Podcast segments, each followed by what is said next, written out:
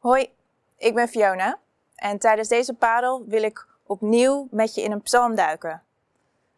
Dus pak je Bijbel erbij. Het is Psalm 131. Het is een heel kleine psalm. Je zou er bijna overheen kijken. Heb je erbij? Heer, niet trots is mijn hart, niet hoogmoedig mijn blik. Ik zoek niet wat te groot is voor mij en te hoog gegrepen. Nee, ik ben stil geworden. Ik heb mijn ziel tot rust gebracht, als een kind op de arm van zijn moeder. Als een kind is mijn ziel in mij.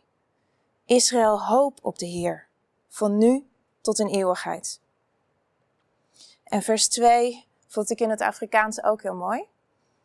Daar staat vertaald, zoals een kindje dat bij zijn moeder tevredenheid gevonden heeft, zo heb ik tevredenheid gevonden. David zet hier een trotse, hoogmoedige blik tegenover een stil en tevreden hart. En hij vergelijkt zijn hart, zijn ziel, zijn binnenste bij God als een kind op de arm van zijn moeder. En het Hebreeuws hier is specifiek om wat voor, wat voor kind het is. Het is namelijk een jong kind dat niet meer moedermelk drinkt, maar dat al vast voedsel gewend is. Een baby is namelijk pas rustig als zijn honger gesteeld is. Mijn oudste zoon Sion, uh, die kon eigenlijk heel slecht rustig worden bij mij, want hij was altijd op zoek naar meer melk. Dus dan was hij uh, vaak bij anderen, die droeg hem vaak. Maar dit kind is uh, niet meer op zoek naar die eerste levensbehoeften. Is ook niet meer afhankelijk van zijn moeder daarvoor. En toch kiest hij om in haar nabijheid te zijn, in afhankelijkheid.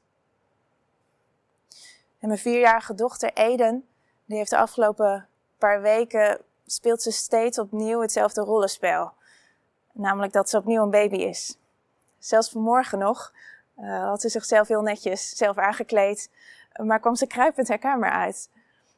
En vaak kruipt ze dan uh, ook op mijn schoot en op haar verzoek doe ik er soms een denkbeeldig speentje in. Maar dan kan ze opgekruld uh, best een tijdje gewoon op mijn schoot stilletjes zitten. Daar moest ik aan denken bij dit psalm.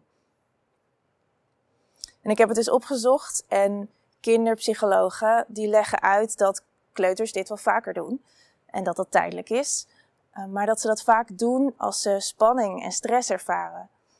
En uh, als er iets in hun omgeving is veranderd wat buiten hun controle om is.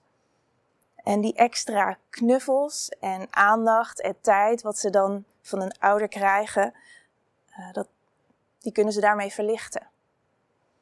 En zolang ze het nodig heeft, zal ik het haar geven en geniet ik er ook van. Want zometeen, ja, is het te groot voor mijn schoot en is het onafhankelijk van mij. En ik geloof niet dat wij als kind van God eigenlijk ooit dat punt bereiken. Ik denk niet dat wij dat horen te bereiken. Integendeel, ik merk juist naarmate ik meer groei in geloof en genade, ik steeds kleiner, steeds kwetsbaarder, steeds afhankelijker leer te zijn van Hem. En wanneer er dan dingen gebeuren buiten onze controle, hoe meer, ja, des te meer wordt dan nodig om stil bij de Hemelse Vader te zijn. In zijn nabijheid te zijn als een kind. Broeder Laurentius, ik weet niet of je er ooit van hebt gehoord. Uh, hij is ook wel bekend als Brother Lawrence of Frère Laurent. Heb je alle, al zijn namen.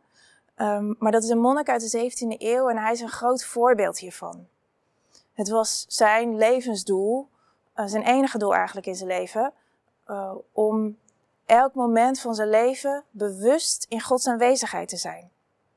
En hij gaf die, naam, die plek een naam, namelijk de boezem van God. Wauw, dat, daar klinkt heel veel vertrouwdheid, heel veel kwetsbaarheid ook in door. En als je dat dan even voorstelt, dat je dat letterlijk doet, hè, dat je je hoofd op iemands borst legt, wat doe je dan eigenlijk? Ja, je geeft je aan iemand over, maar je keert al het andere even de rug toe. Je versmalt je blik naar alleen die persoon. En je doet het niet voor een vluchtig moment. Je doet dat echt even. Dat neem je in je op. durven wij op zo'nzelfde manier bij God te zijn? In tevredenheid, zonder per se op dat moment iets van hem nodig te hebben? Weet je, dit is ook een manier van gebed. Mediteren op Gods aanwezigheid. En bij gebed denken we vaak aan praten, misschien ook wel luisteren, maar gebed is ook stil zijn. En David noemt dat best wel vaak in zijn psalmen, dat hij stil is. Of hij geeft het andere woorden, zoals wachten op God. En Psalm 131 is een kleine psalm met een goede reden. Want David gebruikt maar heel weinig woorden, omdat hij stil wordt. Hij brengt zijn ziel tot rust en stilte bij God, zoals een kind op de arm van zijn moeder. Maar als we dat nou eens praktisch maken, hoe zou je dat dan kunnen doen? Het is best een uitdaging. Ehm, en ook wel, gek genoeg kost het inspanning om stil te zijn. Zeker te midden van gedachten die afleiden, die, die drukte geven. Wat mij helpt is als ik uh, wat muziek opzet, maar dan zonder woorden, dus instrumentale muziek. En om de lat niet al te hoog te leggen. Dus doe het gewoon voor een paar minuten. En probeer dan je gedachten te focussen op God. Zonder woorden. Zonder agenda. Zonder iets nodig te hebben op dat moment. En soms kun je je verbeelding daarbij gebruiken. Om als het ware je gedachten te verankeren. Dat kan helpen. En wees niet ontmoedigd als je het lastig vindt. Want dit is ook niet iets wat je één keer doet, maar steeds weer opnieuw. En het is een oefening, dus je mag het ook oefenen. En ervaar je barrières, dan is dat eigenlijk heel mooi. Want het is stof om verder over te praten met God in je gebed erna. We leven nu in adventstijd. En we kijken in verwachting uit naar Jezus' komst naar de aarde wat we vieren met kerst. En realiseer je nu eens weer opnieuw het startpunt van Jezus op onze aarde. Zo klein, zo kwetsbaar, zo afhankelijk van een sterveling. Psalm 22, wat heel duidelijk op meerdere manieren naar Jezus verwijst, zegt in vers 9: You made me trust you at my mother's breasts.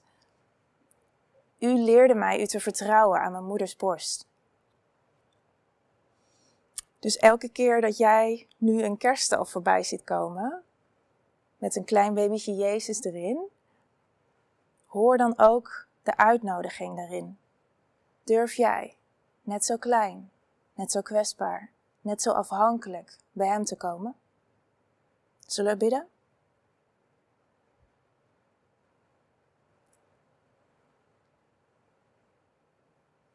Heilige Geest, help ons. Help ons stil te worden. Help onze ziel tot rust en stilte te brengen.